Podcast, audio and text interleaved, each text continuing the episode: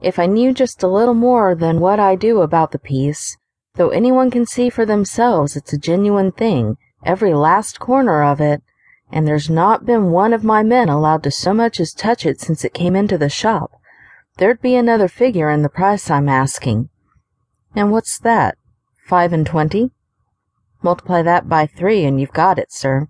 Seventy-five's my price. And fifty's mine, said Mr. Dillett. The point of agreement was, of course, somewhere between the two. It does not matter exactly where. I think sixty guineas. But half an hour later the object was being packed, and within an hour Mr. Dillett had called for it in his car and driven away. Mr. Chittenden, holding the cheque in his hand, saw him off from the door with smiles, and returned, still smiling, into the parlour where his wife was making the tea. He stopped at the door. It's gone, he said. Thank God for that, said Mrs. Chittenden, putting down the teapot. Mr. Dillett, was it? Yes, it was. Well, I'd sooner it was him than another.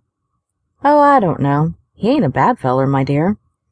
Maybe not, but in my opinion, he'd be none the worse for a bit of a shake-up. Well, if that's your opinion, it's my opinion he's put himself into the way of getting one. Anyhow, we shan't have no more of it, and that's something to be thankful for.